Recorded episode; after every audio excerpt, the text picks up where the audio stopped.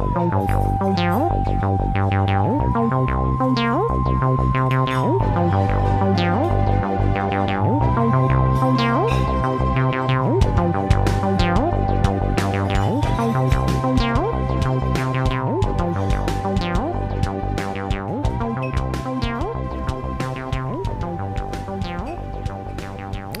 right, and we're back for another episode of Cabin in the Clearing. We'd like to thank you, uh, everybody, for joining today. We uh, have Kayoki White Duck, who's uh, basically our tea sponsor. If you can see up here on the shelf, he makes uh, homegrown tea, uh, also known as uh, Mitigomin, if I understand correctly, right, Kayoki? Yeah, Mitigomin Yeah. agriculture. Agriculture, nice.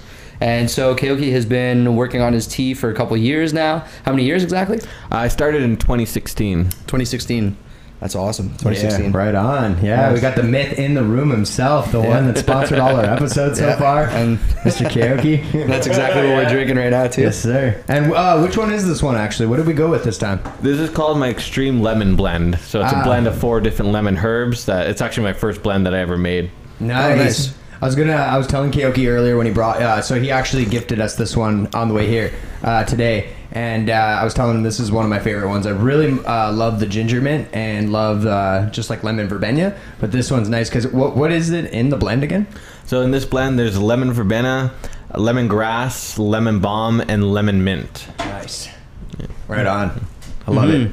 And so today, Citrusy sweet. And so today, what we wanted to talk about is basically um, just because, like your story that really intrigues us. I think a lot of people on YouTube, a lot of people in the community would love to hear about it. And uh, and yeah, so if you could just kind of say what what is uh, uh, what is your tea based on? Like, why did you go that route?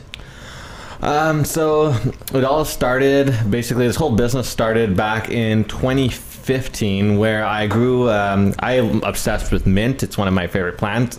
Um, so I uh, built a small little garden that had nine different varieties of mint in it, um, including my favorites like you know peppermint or apple mint, orange mint, etc. And then uh, later on that season, um, I harvested all the mint and dried it. And then around Christmas time, I didn't really have any money, so I thought it'd be a good idea if maybe I tried to sell all the mint I grew as tea. And it ended up working really well. I sold about two hundred dollars worth of tea that year. And there's my my mom who actually suggested that maybe I pursue it as a business. Oh no way. Yeah. Okay. Nice. And, and Love that. And for the people who are listening, I think you went to uh, you went to school, right? For this, if I understand. Yeah, so I did have a couple of post uh, post secondary education Education, that yeah. I did. Um, Yeah. The main one being uh, I have a certificate in horticulture from Camosun College in Victoria. Um, horticulture is uh, basically the science and art behind plants. Okay. Um, so just most any kind of industry to do with plants has to do with horticulture. Mm-hmm. Um, so yeah, that's what I went to school for. I completed that program in 2014, and then in 2017 I took a, herb, a Western herbalism course Oh, at a, nice. a small little school here in Ottawa called the International Academy of Health Science. Okay. Or Health International Academy of Health Education. Oh, nice. Um, that has a bunch of health related courses in it. Anyway, so I took Western herbalism there, which gave me a big understanding of herbs and medicine. Mm-hmm. And then on top of that, I also studied a part time as a tea sommelier to you know understand everything I can about how to make and prepare tea and the industry. What what does tea sommelier mean? Sorry, I'm, I'm not familiar with the term. So, a team sommelier is. Uh, have you ever heard of a wine sommelier? Uh, it's basically uh, somebody who's very well educated in whatever it be wine or tea, but yeah, basically okay, somebody who knows how to brew tea and basically knows everything about Different types tea. of like uh, grapes and all that stuff. Oh yeah, yeah, yeah, if it was for wine, yeah, yeah. I'm guessing uh, that'd be along the lines of uh, differences in like oh uh, what kind of teas have what sort of acidity to them, what's floral, what's more like I guess sort of uh, Yeah, it'd be how to. Um, one of the biggest things of a tea sommelier is how to properly prepare tea. Um, for herbal tea, which is what I do, is very different. But for actual tea, um, meaning the plant Camellia sinensis, is this is where we get green tea, white tea, black tea, oolong. It all comes from one plant, and it's just the, the way we process that plant is how we get these different kinds of teas. Um, and with that plant, um, to make a perfect cup of tea, whether it be green tea or black tea or white tea, you have to have a very specific temperature and a very specific time. And so it is m- more complicated to make uh, an actual cup of tea than it is a cup of herbal tea. nice. Wow. Love that, man. And uh, and can can you kind of just walk us through, or especially for the people listening, like what what does uh, Mitigomin mean, and what's the culture behind it? Uh, so Mitigomin uh, is an Algonquin word for the, uh, acorn, coming Okay. from a red oak. Um, when I started this business, I just wanted to have. Uh, I'm first off, I'm a Algonquin Anishinaabe from Kitigan Zibi. Okay. Um, for those you don't know, that Kitigan Zibi is a, a Algonquin reserve based in Quebec, Canada. Um, Nice. So I wanted to choose an Algonquin name to represent my business as it is taking place on Algonquin soil. So I was just looking through the dictionary and I came upon the Mitig- Mitigomin. Um, and I thought that would be a good name. Um, you know, it's not too hard to pronounce like some Algonquin words are, but it's hard enough that, you know, people would have to, you know, say it a couple times to really be able to pronounce it. But uh, every time people ask me what it is, there's, there's one person learning an, an Algonquin word. So um, we, we're definitely trying hard to keep uh, the Algonquin language alive as it is, is in decline. So yeah, that- yeah. that no, I think it's very important to do that as well. It's a very interesting word um, as well it's very unique in a sense, you know. Um, And speaking of the acorn, uh, I noticed you have the acorn as part of the logo itself, which is Oh, that's true. I didn't even little notice acorn that, actually. Yeah, yeah, yeah. I just clued into that now, actually. Yeah, because you said Mi- Mitigomin stands for acorn. That's, Yeah, that's was that on Mitigomin, purpose? That's what you're saying. Yeah. Yeah, yeah, that's, uh, Oh, that's love part of my logo for my business is Okay. have an acorn in it. oh, so then there you go. And then that's a bit of the like history or the thought process behind it. Yeah. Okay. Oh. Well, I've always, uh, I've always uh, really loved your design. Honestly, just like the T it's the simplicity of it, and also uh, one thing I'll point out about your packaging is uh, that I've always loved is the uh, it's omni degradable. You said, Yes. yeah. Uh, Um, can you explain a little more what that means, like in, in comparison to biodegradable, like things like that? Like, Oh yeah, so yeah, the packaging I use right now is omni-degradable, uh, meaning that it, uh, it breaks down into soil. Um, it is basically just made out of wood. It's a wood product. Um, but the um, where I get my bags from, TekPak Solutions, I have a great product because it's all made out of wood, so it's all biodegradable. Oh, no way. Um, yeah, but uh, they also have a really good technology that keeps the tea fresh for up to a year. Oh. So it works out really great. And yeah, then at the end of the day, I know my packaging isn't going to be another piece of plastic in the ocean. So that's yeah, and that's that's a that's that's a you know hitting home on a huge huge like factor that's really important. I think you know people love like people love biodegradable uh, you know usage co- compared to plastic. People like that. Like there's a I feel like there's a wave kind of going into that direction. So I think it's very important. Uh, well, just consciously as human beings, I think it's very important, right? To to kind Yeah. of step in that in that direction, especially Absolutely. the less plastic, the better, in my opinion. So Exactly. Yeah. And uh, if I'm correct, another thing um, I'm going to relate this to when I, I used to work at a coffee shop called Bridgehead just for a short period of time, and uh, they used to have compostable bags like for their coffee beans. Uh, but I remember I used to have to actually remove the strip on the inside, like the actual strip that held it together, uh, because that wasn't part of the whole biodegradable part of it. Uh, so if I'm not mistaken, like that entire bag is completely like, like even the zipper part of it and everything. Um, so not exactly at the moment. So as right now, the label still needs to be peeled off my bag. Oh, Um, okay, just, good to know. Just yeah, so you have to peel off the label, and then the rest of it is biodegradable. But I'm working on trying to change that. However, I've been having some troubles because it's not super easy to source something like that, like a label that's biodegradable. I did find one in the states, but it, the labels themselves were so expensive. They were maybe like five times the amount of fry paid for these labels. Okay. Um, however, at the moment, what I am looking for is to try to find a printing company that can print directly on my bags for me, so I don't even have to have a label, and just bam, put ink right onto the bag, and then it would always be biodegradable. So that's kind of the angle of what I'm searching to do. Uh, I can actually help you these look days. into that, to be honest. Oh, that'd be great. Yeah, that's, Yeah. a, that's a good idea. Just by the way, for the note, we're not sponsored by Bridgehead at all in any whatsoever. We're not affiliated with them. Oh no, yeah. yeah. no, oh, it's just a joke. It's more Oh, joke. okay. Yeah. Yeah. We do not uh, we have no association with Bridgehead. But what, what what's gonna happen can make with a uh, mean latte though, dude. nah, I was just kidding around. But what's uh, what's uh, what's what's the packaging gonna look like? Are you afraid that it's gonna be like brown bags, right? So is it gonna be the printing on brown bags? Are you gonna try to add some color in there, or what's the? Ideally, it would be nice to have color Yeah. on, on the bags, uh, but if I have to do, if it comes down to it, I would um, make it just you know printing on the brown bags even without color, because Mm-hmm. especially these days, a lot of the time people just buy off a website and never really see the product until it gets to them. Exactly. Um, it, it is more important for the markets that I do to have nice flashy packaging to attract customers. Uh, but the end result is I want to have a biodegradable packaging that people can just feel good about throwing away, you know, For and it not being a, a part of a landfill or plastic pollution. For sure, and I mean it's good that you let us know about the label thing. So it's just you're just talking the one that says the name of the, the tea on Uh, it. like- so both there's two labels on the packaging Okay. right now. Um, the smaller bags have the two labels on one thing, Right. Um, but the bigger bags you have to rip both the labels. Oh, okay, off. both. It's good to know, but honestly, man, I mean, you're so you're already so much more advanced than a lot of companies in that sense that you're actually trying to. And I mean, you're a startup company, you know, in your sense that you're running it yourself, you're doing it on your own dime, like. You know, it's it's cool that you're even going that direction to begin with. So, and uh, but you know, I I I have faith you'll figure it out. Oh, thank you. and honestly, it's already awesome. I remember. Uh, I remember you mentioning the Canadian uh, Youth Council. I believe you Yeah. said you were talking about. So can you just elaborate on that for, for anybody who's listening or somebody who's even interested in kind of stepping into that direction? I think it would be good for them too as well to Okay. to learn about it a bit. Yeah, no problem. So yeah, I was uh, picked for one of the first ever Canadian Agricultural Youth Council. So basically, it's a council of uh, what started as 25 uh, youth, Canadian youth who are in agriculture. Um, and we just do a lot of advising to certain sectors of the government, mainly uh, AAFC Canada, which is uh, Agriculture and Agri Food Canada. Okay. Uh, those are the people we mainly work with, and we advise them on stuff. Um, anything related to agriculture. Um, as of right now in Canada, the average age for a farmer is something about like I think it's sixty or.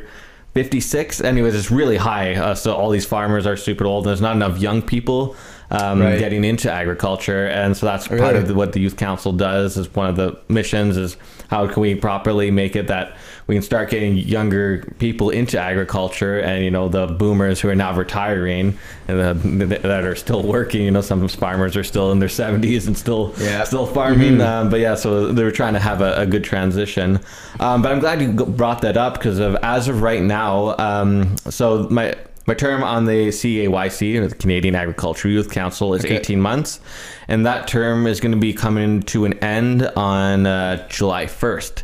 Okay. Um, so right now, if there's anybody um, who is a youth, uh, meaning uh, 18 to 30, Okay. uh, who is I- interested in agriculture or is involved in agriculture, uh, Mm-hmm. you can actually sign up to be on the youth council. Um, uh, the I'm not sure when the um, registration opens for it, um, but it is, will be soon. And then the first ter- or the term, the next term will begin on July 1st. Okay, is it is that going to be on a website link that you can apply for that kind of thing, or is it? Yes, once Uh, it- okay, we'll make sure to link that actually then below. Mhm. Yeah, Yeah, that's a good idea. afterwards. yeah. Like, that's a really good idea. We should link it If we can and, find and, it, yeah. And what did you mean by like your term is, is coming up? Like, So, I so we we- we get on the council for a term. The term being 18 months. okay, so you, you were on the council. Yeah. So Oh, I've, I've okay, I on didn't the- know that. Yeah, I've been on the council. I think you might have mentioned it to me, but Yeah, so I've been on the council for about a year now, uh, just over a year, and yeah, it's going to come to an end uh, in July.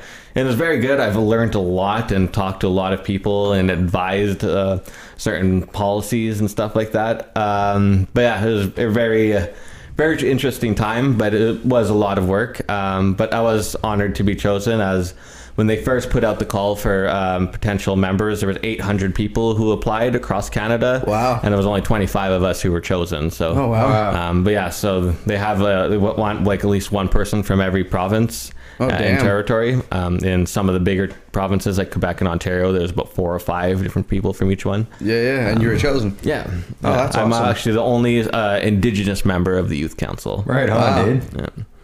That's awesome.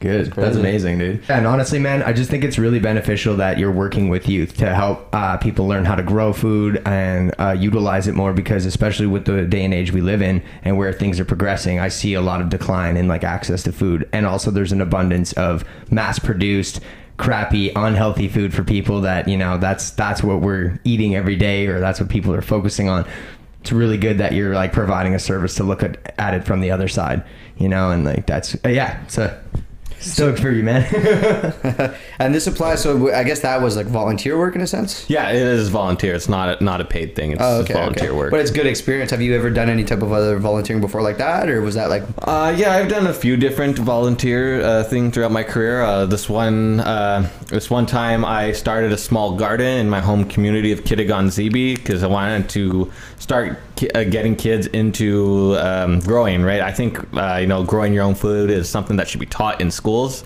Yeah, I Uh, so I took it upon myself to I went to the the principal and she agreed that yeah we could do like a little garden. So Mm-hmm. I basically set up a small little garden and we grew a few vegetables. Uh, we only did it for one year. Nothing too much ever came to it Mm-hmm. came of it. But uh, yeah, I have done volunteering and that. That's it. Yeah, that's actually something I actually noticed, uh, like especially like since the pandemic started. Is basically a lot of people were like looking for like you know just like tomato cages or other types of supplies, and everybody started like home growing in their gardens essentially at home, you know, because there's nothing else to do, right? Absolutely. So that's that's something that I actually noticed. Uh, Even going back to what God was saying, we were doing it. Uh, we talked about it before in uh, one of our last podcasts, but uh, you helped me out, dude. So uh, as far as Kayoki's advising, uh, he even helped me grow my garden. Like he gave me all the dirt for it and everything, and uh, I think he gave me the basil plant.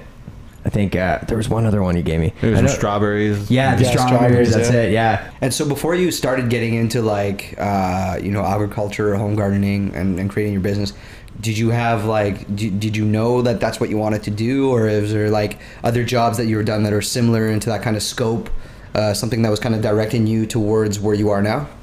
Yeah, um, so yeah, when I was 12, I would have thought you were been crazy if you were to come up to me and tell me that I would be a tea farmer in my future. um, but yeah, I started uh, working out in, um, I did a lot of forestry when I was younger. So I did tree planting for a few seasons. I did about 250,000 trees over my career. Um, then I also worked some other jobs um, that have to do with horticulture. Like I was a landscaper for a while where Okay. I took care of people's gardens. Um, I also worked for another landscaping company. Um, I worked in uh, nursery operations, including silviculture nursery, which is a nursery designed for forestry, and also a landscape uh, nursery, which is um, a nursery that grows, uh, sells, or propagates and sells plants for landscaping. Okay. Yeah. Okay. Okay, that's awesome. That's sweet, dude. And would you say that uh, that kind of experience and say, the tree planting uh, side of things? I know you've told me you have a lot of very long days of working in the garden, and it gets tiring, you know, and you have to have patience and stamina. And like, do you think uh, like working in that kind of environment of tree planting kind of helped lead you to have that patience and that kind of like physical, you know, Mm-hmm. Oh, and ve- mental strength to get through that? Very much, yes. I think all my few, uh, prior jobs prior to my agriculture career definitely helped me gain skills and knowledge and to be able to work uh, in agriculture and you know do those long days and whatnot. So yeah, I think very much they they paved the path for me to work and what I'm doing now. Sweet. That's, awesome. That's awesome. A lot, a lot of things too is like is uh, we talk a lot about mindset and you know Yeah. and just like overcoming and just realizing that like you're in the moment and it's like yo you just gotta you gotta put everything on the side. So what do you have any techniques for you to like kind of like you know because at the end of the day you're a small business owner right and like there must be some type of grind or like hustle associated to that. So what what do you do like what are your work hours like do you what's your motivation? Um, well, my motivation right now, the biggest thing is for me to get uh, a bigger farm. Like I want to buy a, a farm property, uh, which I am I actually put in an offer in uh, for one right now. Uh, but yeah, to be able to do this uh, full time, because as of right now with the whole Mitigomin agriculture and Kayo-Tea business, I can't do it full time. Um, I, I all the tea I grow comes from one acre of land that my family lets me use. Um, so I've only been working off one acre, but uh, hopefully, if I get this farm that I'm looking at now, I'll have 16 acres too. Oh, nice. Uh, and then I'll be able to eventually start working and do this full time. Uh, as of right now, I only have some other jobs that help supplement my income. um, you know, to grind. Uh, uh, especially once you get into agriculture, a lot of the times you you don't get paid every two weeks with agriculture. You know, especially with my teas, you work really hard during the spring, you don't make any money, and then you make a ton of money in the fall and early winter. Uh, that's just the nature of agriculture. So yeah, I'm I'm working on it to eventually be a full time where I could be selling tea all year round and have enough inventory to sell all year round, and also just have enough time and space to work in agriculture all year round. But as of right now, I have Well- other jobs on the sides. What, what would that look like though? Like inventory wise, like are you do you, you looking at like because I know you can grow stuff during the winter, but with like uh like those um I forget what they're called. Sorry, like houses, like Greenhouses? greenhouses. Yeah, exactly. Yeah, yeah. So what what does that look like uh, in terms of that? Do you think you'd ever go that route, or you just overstock, make it a bunch, and just like not sit on it, but like you know, like just yeah, yeah, I guess stock it. Yeah, that would be the latter one of those. Uh, so yeah, I'd try, try to grow as much as I can during the growing season, and then uh, during the winter months try to sell the tea and. Uh, it takes a long time for me to process all the tea and package it because I do it all by hand. Um, so yeah, it would be mainly just trying to grow as much as I can throughout the summer, and then fall winter get down to the grind and just try to package it, and then be selling it all winter long. Because uh, generally in December you can sell a lot of stuff. People are looking for a lot of Christmas Christmas, presents yeah. and stuff. Actually good. Um, and but um, and then the winter tea sells pretty good too. But I, I personally find once the warmer weather starts to hit, people start buying less tea. You know, it's warm mm-hmm. outside. People don't want to drink tea as much. What, what were you doing in terms of like trying to get people to buy tea? Like, how would you? What, what, what, what techniques? If for anybody listening who's interested too, like even if you're maybe you could be you know like the old lemonade stand for instance. Obviously, you know I'm just kidding around here, but what would you what would you do like in terms of like okay, I got product. What do you what do you do to to, to good see clients? So my primary like uh, markets were uh, farmers markets Oh, or nice. Christmas markets. Okay. Those were uh, generally where I sold most of my tea. Okay. Uh, but now I'm also selling online. So Oh, I have an online store where uh, maybe we can put it uh, Yeah, yeah, posted link it after so people, sure, if yeah. Mm-hmm. anybody wants to check out my website or my products, they can. Yeah. Um, so I've been doing that. Um, I'll also this year in particular, I had a lot of large orders because sometimes people uh, they like to order like you know uh, they need a, a corporate gift for 300 employees or something. So I get No some way. of those sometimes. So one, Has one that person, happened? yeah, it happened. Uh, actually, Oh. that's the way I sold most of my tea this year is Wow. uh, through large sales like that. Oh Yeah. wow.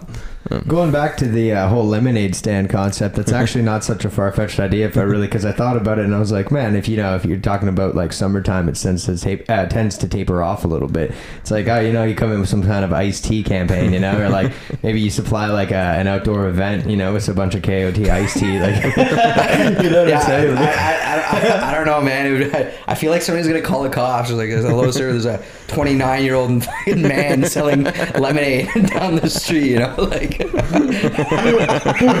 Plenty of Karens out there looking to get a killer. you know, we're not we're not 10 anymore, but yeah, no, I lost. Uh, for sure. But like on a mass scale, you know, you use a bunch of your overstock product or something, and you could just like serve it at an event or something. Yeah, just a brainstorming idea, but you know, We'll leave it as a possibility. yeah, yeah, yeah, we'll get back to you. Yeah. Well, we'll call you back in five business days. Yeah, five five five five five five five. And so and so what's your take in terms of like because I remember you briefly like I, I know you we've been friends for a while but um, you know growing home growing uh, self-sustainability biodiversity how do these things all come to play? And and uh, and what do you what message do you want to start to to, to convey uh, to to people who are listening and to people who are interested who people want to change their habits just eating clean and that kind of you know Yeah, so uh, yeah, my business and myself, I have a huge focus on the environment. Uh, obviously, biodiversity loss and climate change are huge issues right now. Absolutely. Uh, and this, the, these are issues that we work on in the Canadian Agricultural Youth Council. I'm actually part of the working group that works on the issue of climate change in agriculture. Oh, no way. Because with, with just agriculture alone, isn't, we can isn't reach. climate change like not real though uh, no, I'm pretty sure it's pretty real, buddy. no I did uh, oh, really? Oh, have I'm just, I'm just kidding, man. I'm just kidding. I'm just ripping on people who think the Earth is flat and all. So.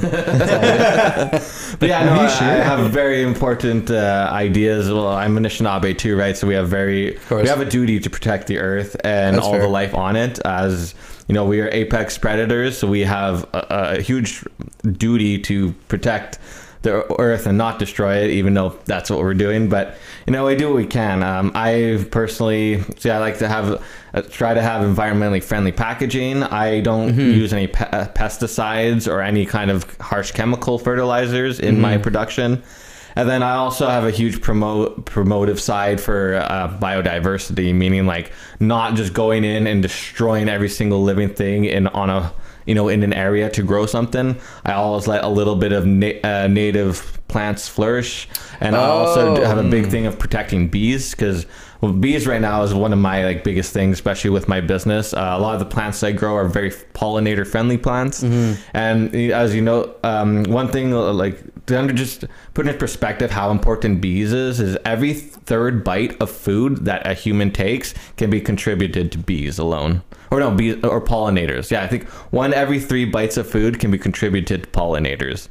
So one every uh, three bites of food that you take is pollinators that pollinated a plant that helped make that food. wow. So you know it's really important. Like we need them. So I try to do my best I can to promote bees, promote butterflies and other pollinators. Do you think you'd ever go into the honey business? Or?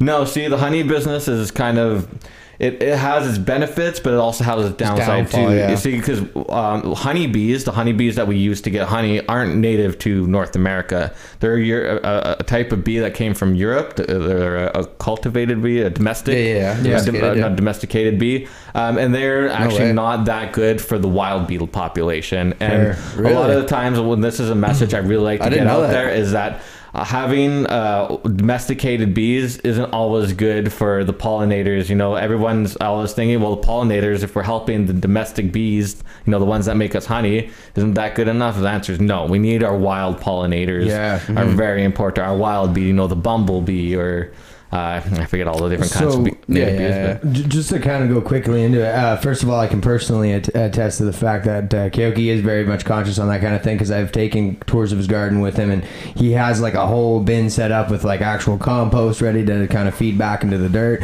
Uh, very much, it is laid out with like different plants kind of spread out. You obviously keep like you know a certain amount gone from to let certain plants flourish or whatever. Uh, but that's one thing I was gonna say is I remember last time we were touring it, I saw the bees like that. Uh, we were trying to capture videos of the bees to make that little video. And um, what kind of different bees would you say like have different benefits? Like, because you told me there was like a bunch of different types of species, and you were kind of pointing them out to me. And uh, what would you say is like the most common, or maybe the most like I'd say the most common one that, that. I'd see around is the bumblebee, Okay. uh, Bombus impatiens. It, there's just a ton of them, and a lot of the plants that I grow are they just love the I, uh, certain plants like mint and agastache. The bumblebees just love. Uh, but yeah, you do see a lot of other uh, ones as well. I just I forget all the different names. There's a few different kind of No native worries. bee species that we have, but I believe we even have our own native honeybee. Uh, it's not a super com- common type of bee, but cool? That's actually pretty sweet.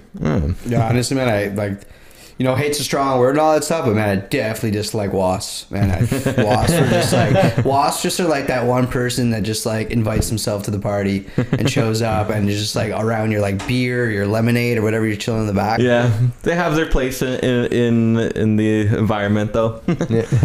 Some wasps do pollinate things too as well. So Really? yep. Huh. What's uh? I've, I've been hearing a lot of uh. Obviously, you know, you know, like uh, it's in my mind, it's pretty funny. You know, the whole like uh, the bees. Uh, that were coming over from Asia, I believe. They're like the killer hornets. Like Oh, they're yeah. huge. They found a couple of them in BC, uh, if I remember correctly. Do you know anything about those or no? No, yeah, I haven't Yeah. been to BC, and hopefully we don't get them here. Yeah, yeah. I like bees, but I definitely don't want killer, killer Crazy bees. psychotic yeah. hornets, like- Yeah, No. especially because they're invasive species too, right? Yeah, From they like go so- and they, they, they like kill other wasps, right? If I Yeah, understand they kill native- Turns out you meet Bee one, they're like the size of a dog. They're just like, oh my god.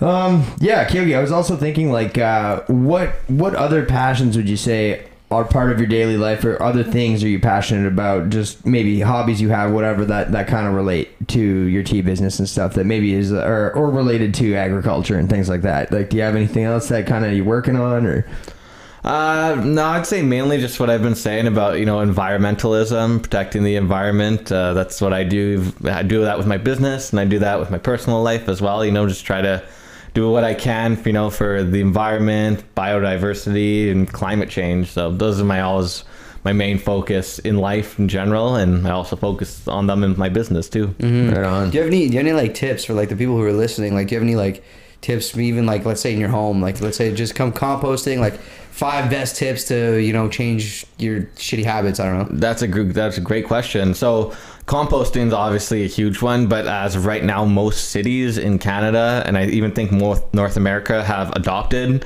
uh, citywide composting. Okay. Not all, but uh, there is it once they kind of discovered that okay, our landfills are producing crazy amounts of greenhouse gases. If we separated the the biomass, which is all like the food stuff, scraps that we throw out, uh, and we could you know limit that amount. And so that's what they're doing now, and it's been a huge success. Most cities now have a citywide composting, so Really? just doing your part to compost is, is a huge step. Okay. Um, another thing I could say um, is providing bio, uh, for biodiversity.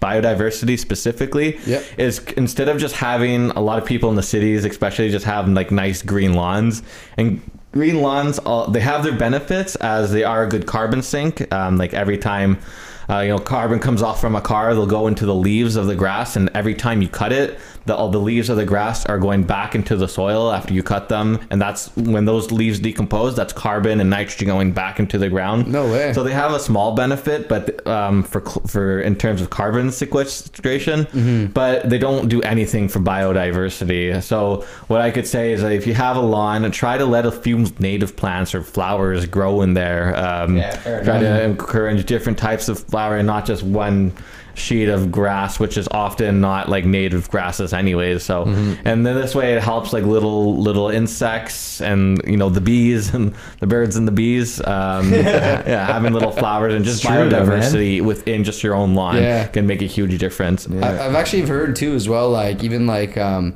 when you prepare your lawn for the winter, a lot of people like rake their leaves, and I heard that it was actually kind of good to leave like leaves that have recently fallen, like in the fall, uh, to actually leave like almost like a little bed because apparently when it snows, there's still like critters that crawl under there at that point in time. So I could definitely see that and relate to that for sure. On that on that note, that's interesting. Yeah, that's a good point too. Yeah, leaving your leaves is, can make a huge difference. Uh, I personally don't even rake up leaves at my place anymore because yeah, it's better for biodiversity and it's good for certain insects. Specifically, uh, one of everyone's favorite insects, the firefly or lightning bug. Oh, yeah. that's one of those insects that needs to live underneath leaves for the winter. So if you Really? leave them, you know you're helping them out. So It makes Oh, you wow. realize how, uh, how how much raking is a big waste of fucking time. You're just like, man, I've been raking all these years. And it's just like a little, it's I'm just never like had doing to. like bad for the earth. Well, it's just it's a social. It's definitely socially like constructed where Exactly. it's like if you're fucking if your fucking the lawn isn't fucking spick and span, your neighbor's gonna get pissed. A hundred percent. You know what I Exactly what he's saying about like- uh, uh, socially constructed is like the whole idea of a lawn in the first place. Like people are like, it's got to be mint, it's got to be clean, it's got to be fresh and cut and like just grass. And it's like, yeah, but it's not doing anything. Like, there's it's- even and areas I don't care. Like maybe other people care visually, There's, but well, there's, there's I, I don't know I don't know specifically for our location, but I've heard that there's definitely locations for sure that like people will get pissed off and like contact the city. You know what I mean? Because your lawn isn't like pick, spick and span. And it's like, yo, it's like I paid for this fucking property, like Right. Like fuck, like mind your shit. And you know? that too, yeah, mind your business, and it's also Yeah. such a trivial issue. Like it's just like it's uh, that's stupid, and you're actually counter being counterproductive with what like you're doing. I, I Like, get it just too. trying to I, I understand it too to a certain point. Don't get me wrong. It's not like okay, Yeah. I'm gonna I'm gonna put out a fridge on my lawn, like you know what I mean, like a bunch Yeah, of trash, like make it look, you know. But I'm saying like it doesn't have to be like this like cookie cutter spick and span lawn. I think you know Totally. You know what I mean? Absolutely. and more and more Especially these it's a waste of days, time, like, more and more space. these days, people are starting to break those cycles. You Yeah. know, back back in you know the uh, 60s or 70s or the 80s, it was that yeah, you have to have the nice lawn in front of your house if you're going to live in the suburbs. But nowadays, now that people are starting to understand the whole problems with biodiversity, the problems with lawns and everything, more and more people are starting to break that cycle. So now in the city, in most cities nowadays, you'll see more and more people who just have a lot of weeds in their lawn, or Yeah. the whole gar- front lawn is just one huge garden instead. Uh, you know, Yeah. hundred percent, and and and it- yeah, no, it's it's it's really important. I think to kind of even integrate these kinds of things, especially if you're going to be locked into your house for you know, if you just bought a house, let's say for example, and you're planning on live there for a couple of years, you know, I think developing these kinds of good habits is, is great. Um, but what what else would you like say for the average home owner slash for just person who lives who has like a place uh, other than composting? Do you have any other like little small tips? Should they keep plants in the house, for instance, or like you know just Um, shit like that? I'd say the biggest thing, and I'm kind of taking this straight from David Attenborough here, but Nice. is to not waste. I think the, just waste our waste cycles in general are the biggest problem. And I'm not just talking about your home garbage and your home plastic consumption, but just any kind of consumption in general. You know, whether it be electricity or even food, uh, your food consumption. Not to waste food that you buy. In Canada, we throw out about half of all the food that's grown here Uh, wow. just because of food spoiling. So food waste is obviously a huge part of the problem. But Jeez. yeah, just any kind of waste in That's general. actually if- crazy. If you can is, yeah, limit your waste is probably the best like way we can tackle. that's something that bothers me too. Like you see grocery stores, and I know like the grocery stores. I think it's like a, I think it's policy wise that they have to throw out food, and they just can't give it to like homeless people, for instance. I'm not sure if it's, it's a company policy or what that is, but yeah, that's definitely messed Yeah, up. that's We- why you see a lot of people, especially out west, like going dumpster diving and just getting like the most Absolutely. gem, Oh, yeah. all these different types of gems, and they're like super stoked. I have a couple friends who were telling me about it, and they're they're just like, yeah, we went dumpster diving. We literally got groceries for the week, and like meat that was going bad like in like three days or two days or the day of, but they could just freeze it. And it's like, man, you could be feeding So so, many more people. That's that's what pisses me off. But uh, yeah, like I don't know, I don't, I don't know if this is a good technique, but I, I take compost and I put it in like an actual brown bag, like a paper bag, and I stick it in the freezer. You know, especially in the, and then after I just put it in the compost outside, like in the actual compost bin. Yeah, that's the perfect way to do it. Yeah. That's what I've been doing Yeah, personally. and that uh, I mean, for anyone who's you know, as far as like being tricky with compost, just like oh, I don't like the smell or I don't like the mess of it or whatever. Uh, to be honest, putting it in the freezer is a great trick. Uh, it, it in the actually there's no smell. Yeah, there's no smell. It's like kind of confined. It's uh, doing its thing. And uh, just really quick, I, I was just thinking of another thing. Uh, going back to a point you made to me in the past that I thought was really funny, and I'm going to get to that in a second. But I've had conversations with people uh, in my life where um, you, you want to break this social norm. Like we're going back to the social norm thing, right? And it's just like you mentioned organic, and, and people are like, oh, organic. And then like I've even had conversations with people being like, oh, organic. It's just, you know, a fancy way to charge more for carrots or whatever. And for sure, you want to research the background of a company. You want to actually know if it's organic or not. But I, I thought it was funny because people were so like, ugh. And, but you really think about it, and it's like, uh, you, you mentioned a point to me like, why do I always have to call myself, uh, my carrots organic carrots? You're like, the companies out there that are mass producing and using all these like uh, different like uh, kind of chemicals and whatever, it's like they should call them chemical carrots, and I should just call mine carrots. Like, and I remember that was just uh, that stuck with me ever since you said that because I was like, yeah, shit, that's true. It's the way we look at it is so skewed almost. Like it's like, no, you got to Well, look it's at. like- it's like- there's more time and effort put into that that quality organic grow. You know, it's like, and- it's like McDonald's in a way being their company saying 100% ground beef. You know, yeah, that's actually the company name. yeah, I, I, yeah. I believe that's a good relation. Yeah, You know what I mean? So it's not actually 100% ground beef. That the company names it is 100 percent ground And beef. it's just another thing to make you think a certain way. uh, 100%. But yeah, no, Yeah. I totally agree. Like, yeah, why isn't everybody who doesn't spray pesticides on their product have to call their stuff organic? Rather, why don't we call instead of calling organic food organic, why don't we call non-organic by pestic- pesticide treated food? You know, Yeah, to me, it would make absolutely. sense. It's definitely a like tactic. be, mo- It's- be yeah. more transparent. It's a about marketing it. tactic. Yeah, it's exactly. 100% marketing Yeah. tactic. Because at the end of the day, they're like, okay, well, let's let's let's market this as like super organic. And like, I'm I, I haven't done that much research on it, so I'm not gonna go super de- de- depth like in depth about it. But 100% marketing tactic that we're like, oh, let's just Yeah. get this certain group of people who are like, you know, granola eaters almost, you know. And I'm not, I, I eat granola. I'm not saying you know granola eaters is a bad thing. No, But but, you know what I mean. no, like, but I understand what you mean. Like they're they're sort of targeting a way of think, uh, targeting a way of thinking sometimes. Well, way like, of life like- now at that yeah, point, like right? like because so here's here's another point. Uh, people have legitimate organic companies out there, and then you go and you have certain companies that. Maybe it is legitimately organic in the background, but it's like they'll label it organic and they'll fucking just like charge you through the roof, and then like and, and then kind of and they're still packaging it in plastic or whatever, you know, and they're doing and they're just mass producing. So it's like kind of taken away from the whole point of leaning towards organic and leaning towards sustainable. You know, it's like so it's just using the organic culture as another way of making money for a big corporation. you Yeah, know what I another mean? Like, marketing scheme, Yeah, yeah. mm. yeah. No, it's a good point. No, it's true.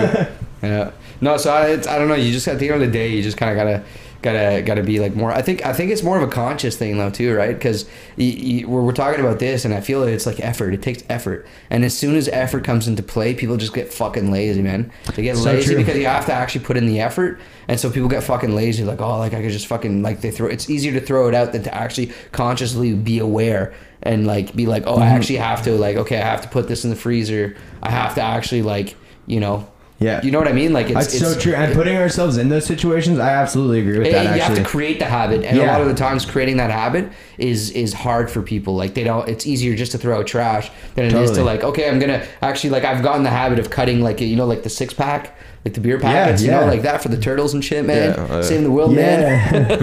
Dude, You know, you so- know, like think of Finding Nemo, bro. Like, yo, give me some pen, bro. Like, I don't want to kill that guy. Like, no, I don't want to kill him and his family. no, but no, but for real, that's a good point, man. And and because a lot of times we get we get uh, we get we get comfortable with um, uh, convenience. We get co- comfortable that's what it with, is. The with convenience uh, is the yeah. biggest problem. Hundred percent convenient, and and then we get and like you said, we get it's too satisfied with not being able to push ourselves. Uber Eats is another example that all these things in life, like don't get me wrong, I've done it before too. I'm not I'm not you know shitting on it. It's just we got to train our brains because I was watching an interview the other day on YouTube actually about uh, somebody brought up. Um, I would have to look more into it. I'd like to maybe bring it up in another podcast and talk further about it once I look into it. But basically, just the concept of like our actual genetic buildup and like how our our our um, yeah like our molecules in our body have um, energy and wisdom from like our past ancestors and stuff. Like obviously right? Like genetics passed down through time. But like when you put yourself in a situation where you're given like uh, your uh, discomfort or or like uh, pressure or like something where you have to solve something or like you have to get break through something. Uh, our bio like our chemical buildup actually get, like shoots off these these things that, that kind of like I guess draw that wisdom back. And and even if it's subconscious like it almost draws like it basically what, what I'm trying to say is it builds on your chemical buildup in your body and it makes you more resilient to situations and No to being a sharp having a sharper mind having things like that. Even if it's small bits at a time it's just so so what i mean by that is if you're going around and you're putting yourself in the discomfort of working out harder every day uh, working harder on something that maybe you worked all day but you put in time after to write it or or you know like maybe you're, you're applying for jobs or you're like editing videos the way we do. You know it's like I come home from an eight hour day and spend like three more hours editing a video.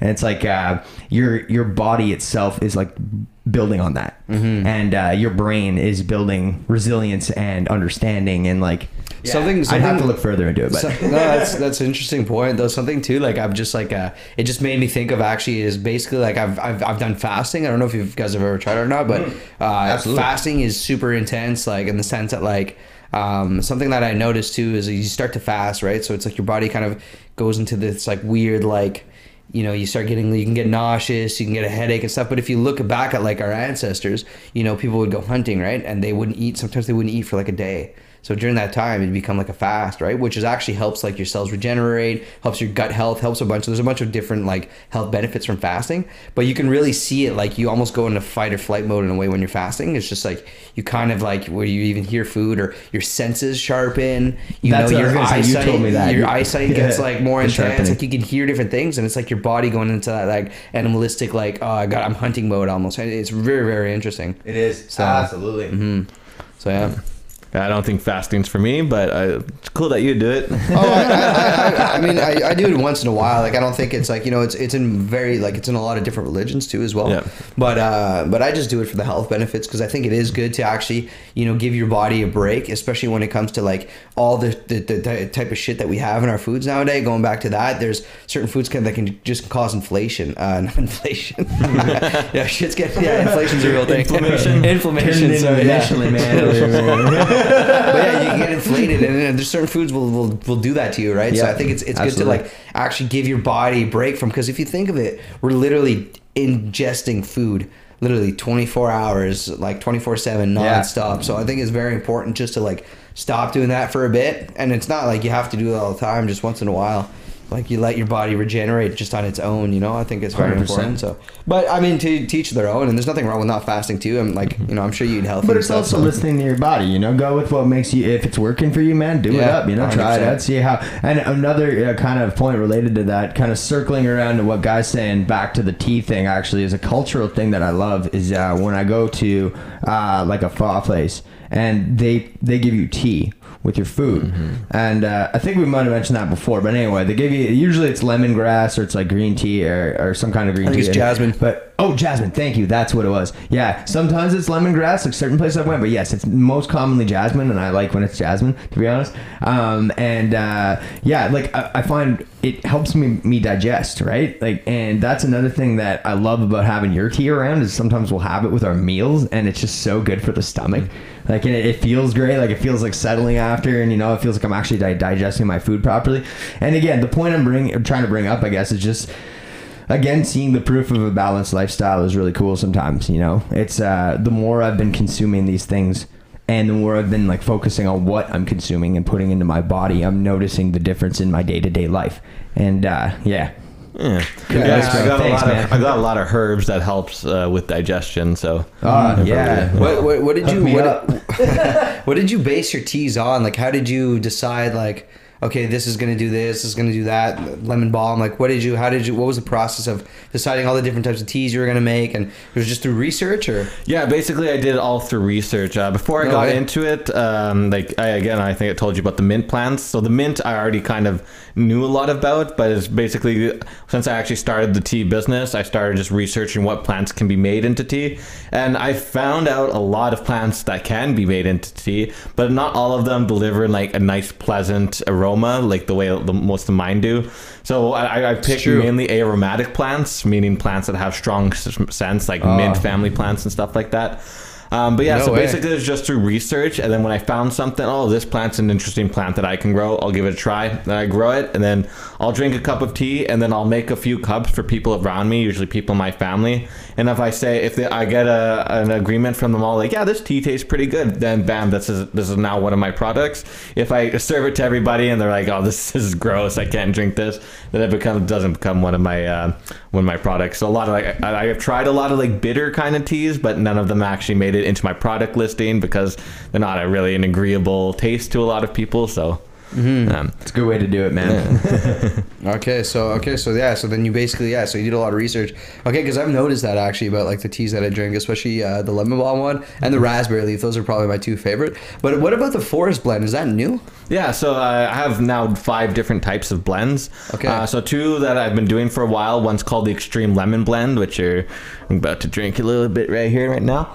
That's it. Um, so that one's made out of. I think I've told the ingredients for that one: lemongrass, lemon balm, lemon verbena, lemon mint. Then I have another one uh, called Fruit Salad Blend, which is lemon verbena, uh, pineapple sage, banana mint, apple mint, and raspberry leaf. Okay. And then the new this year, I started. I want to. I've been getting a lot of people asking me, like, "Do you have any more blends?" And so I was really started to get into making blends this year. So yeah, the one I believe you've tried already is the forest blend. So that one's just a blend of a bunch of different plants that you would find in the forest, including raspberry leaf, balsam fir, Labrador tea, and sweet fern.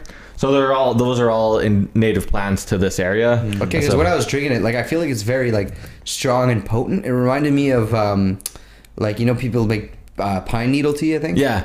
It kind of reminded me of that. Well, Like in a bal- way, you can feel it in your nasal pathway. Balsam like fir back is, it. balsam fir is a type of conifer that uh, Oh, is related to pine actually. Oh, so okay, 'cause, you might yeah, find little like- needles in it, and yeah, that's a conifer leaves that you're drinking. Oh, okay. Because I was remember I was like I like I think it was you or something. You're like you're like somebody took a sip and like holy holy shit, bro! It feels like I'm drinking a forest. Yeah, hundred and percent. I The was like, best way I could describe it is like if, if there was fresh rain in like the woods and that the, that kind of aroma of, of Yeah. like a fresh forest rain, like that's what 100%. it, that's what it kind of tasted like, like a very deep, bold, musky, like kind of piney, like Yeah. Yeah. Yeah. No, yeah, no. Right away, I noticed that, and uh, and uh, I, I'm kind of curious too as well. Like, what are the what, what like? Obviously, there's health benefits for sure. Like, I mean, I felt it just personally, like just drinking tea in general. Like, you feel it for like digestion. I don't know all the health benefits. I'm not a doctor, but like, I'm sure you can kind of like just say different types of things that you think that that that tea helps with. Yeah.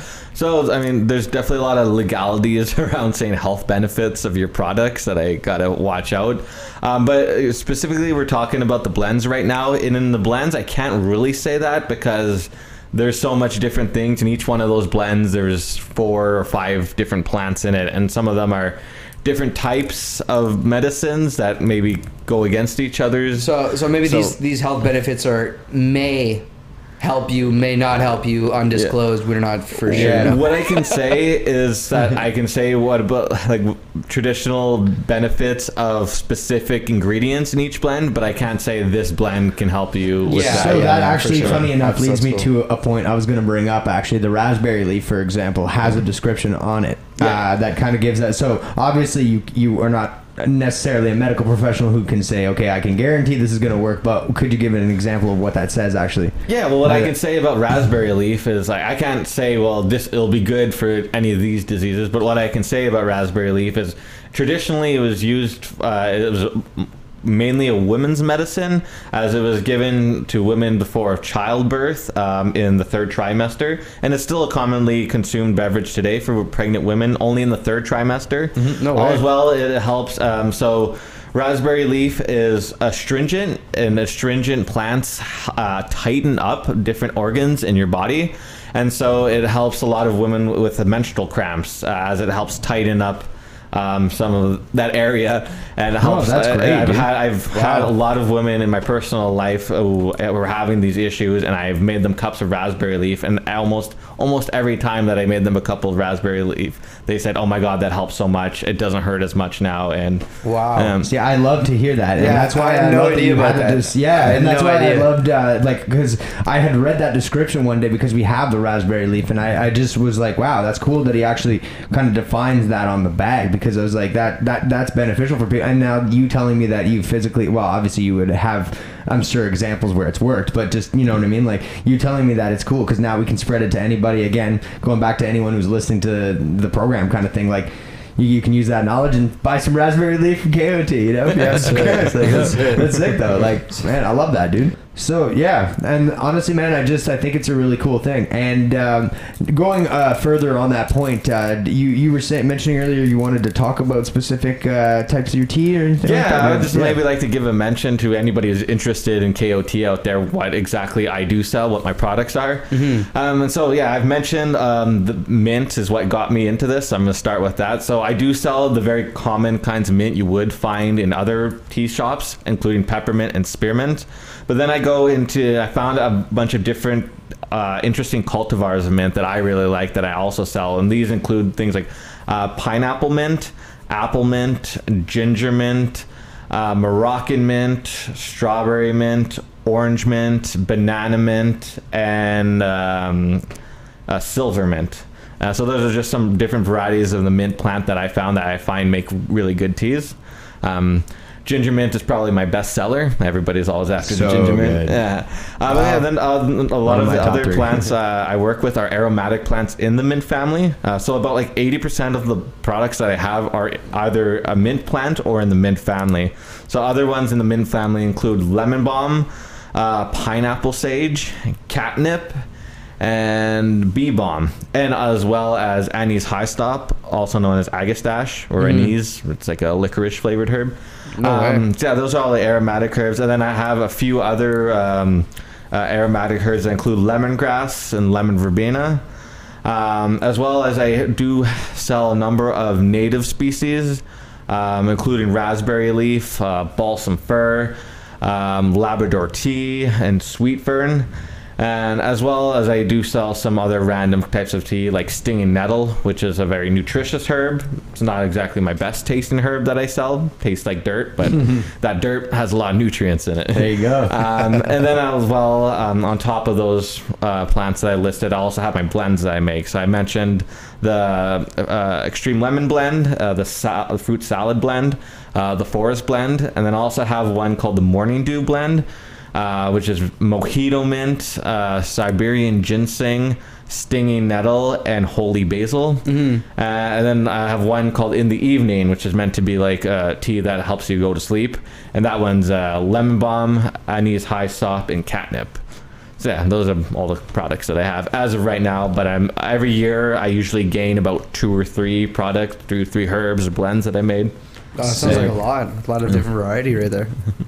That's Um, awesome, and I've always found it very impressive going over like how, uh, and it's cool because I was actually able to see the difference like after visually uh, him pointing it out, but like just naming all the different mints and like I'd walk up and it's like it looks like just another patch of mint, and then you kind of go closer and little uh, sort of uh, changes in the leaves or like the coloring or the way the, the the spines look on the leaves and stuff like that, and you just be like, yeah, this is orange mint or this one's like peppermint or whatever, and it's really cool to see that. But like the fact that you have an eye for that uh, is impressive, man, and uh, that's awesome, dude. Like that, and that's such a That's wide true. range of teas. And oh, just one really quick story. I won't go like uh, I won't say the full details or whatever, but um, just when I was in Amsterdam that one time at the Keukenhof Gardens, I remember like taking a picture and I was just taking a uh, making a joke and I was taking a picture of a tulip and it was like a sort of off white tulip with this um, very abstract sort of like red drip, like almost like bloody drips on it.